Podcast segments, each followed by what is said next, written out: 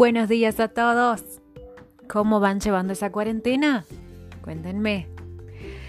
Acá, una English teacher que se quedó sin laburo y agotó todos los juegos, avanzó en niveles, ha cocinado en exceso, ha limpiado, ha decluttered, eh, hemos seguido toda la serie de Mary Kondo y ya no sabemos qué hacer y hemos descubierto que podemos hacer podcasts. Podemos contarle al mundo cómo nos está yendo y qué estamos viviendo. ¿Qué otra forma más interesante, entretenida y expresiva de contar lo que nos está pasando? Les quiero contar un poquito sobre mí. Tengo 33 años, soy de La Pampa, una vasta provincia de Argentina, pero con muy poca población. Em, es un lugar muy tranquilo, nada de lo que solemos ver en Buenos Aires. Eh, no somos una ciudad cosmopolita. Eh, vivimos rodeados de gente que trabaja del campo, escuelas, trabajos gubernamentales y, bueno, muchos autónomos que nos largamos e intentamos hacer un camino con nuestras profesiones, nuestros hobbies o aquello que logramos hacer. Y bueno, acá estamos. Nos encontramos que, eh, por ejemplo, en mi caso no pudimos comenzar a trabajar, que tenemos que esperar a que pase la cuarentena.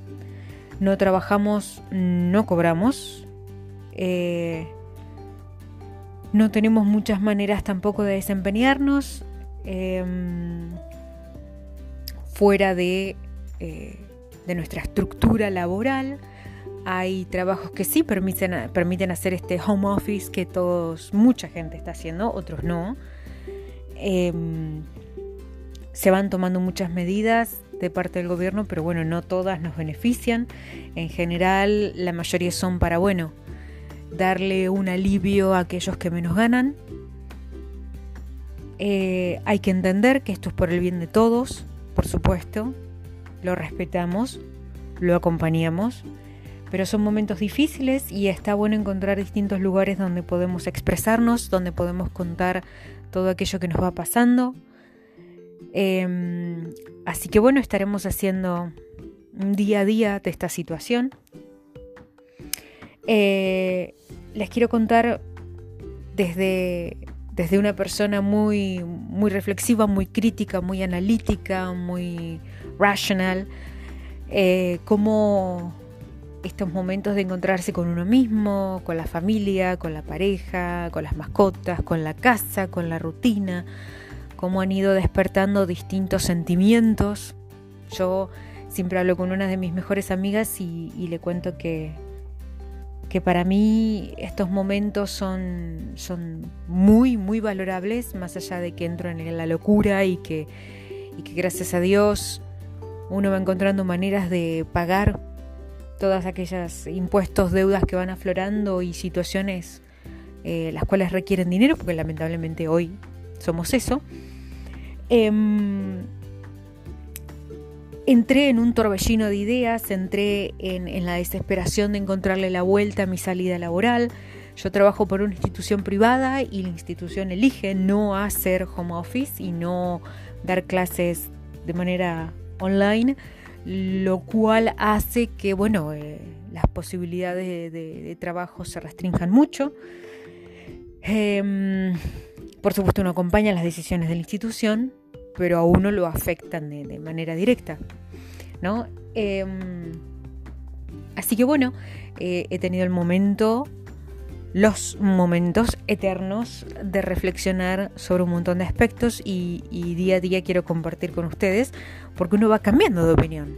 Porque uno arranca diciendo, bueno, este tiempo lo vamos a aprovechar y vamos a limpiar y vamos a ordenar y resulta que hay momentos donde uno no se siente productivo, donde uno no tiene ganas de limpiar, no tiene ganas de ordenar, se hartó de mirar videitos en YouTube, no sabe qué carajo hacer, porque esa es otra. Vivimos inmersos en, en una rutina que nos lleva a olvidarnos de que deberíamos estar entrenando, de que deberíamos tener hobbies, de que deberíamos hacer algo al menos que nos guste.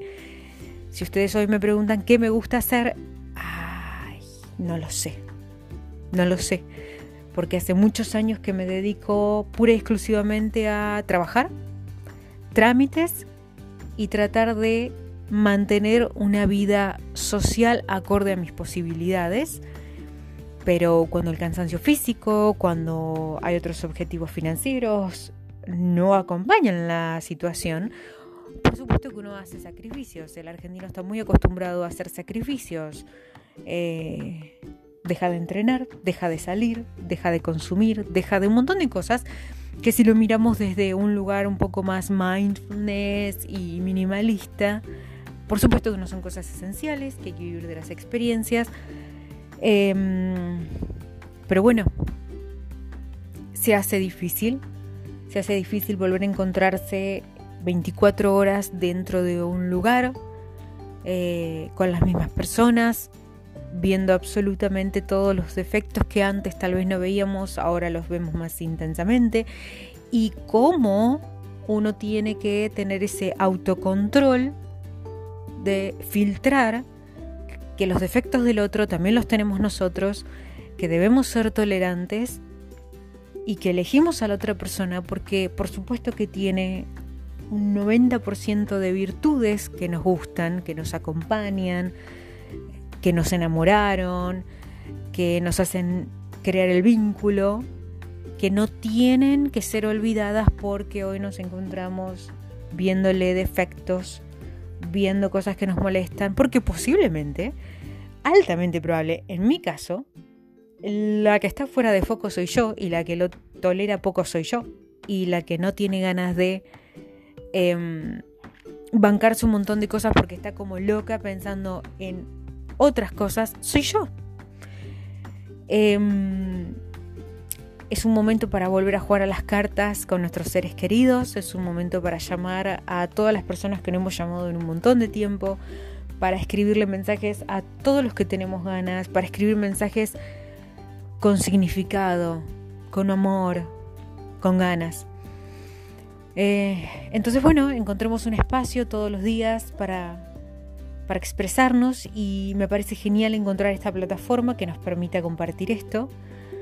Em, nada, gracias a todos los que están ahí escuchando.